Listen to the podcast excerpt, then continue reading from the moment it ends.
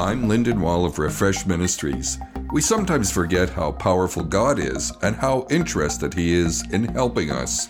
In 2 Kings 3, we see the story of an army that had run out of water.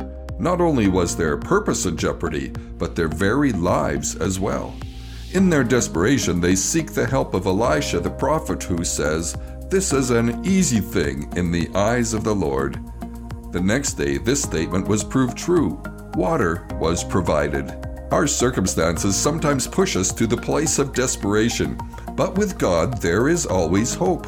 Providing what we need exactly when we need it is an easy thing for Him. Are you in the place of desperation? Perhaps in your finances or work?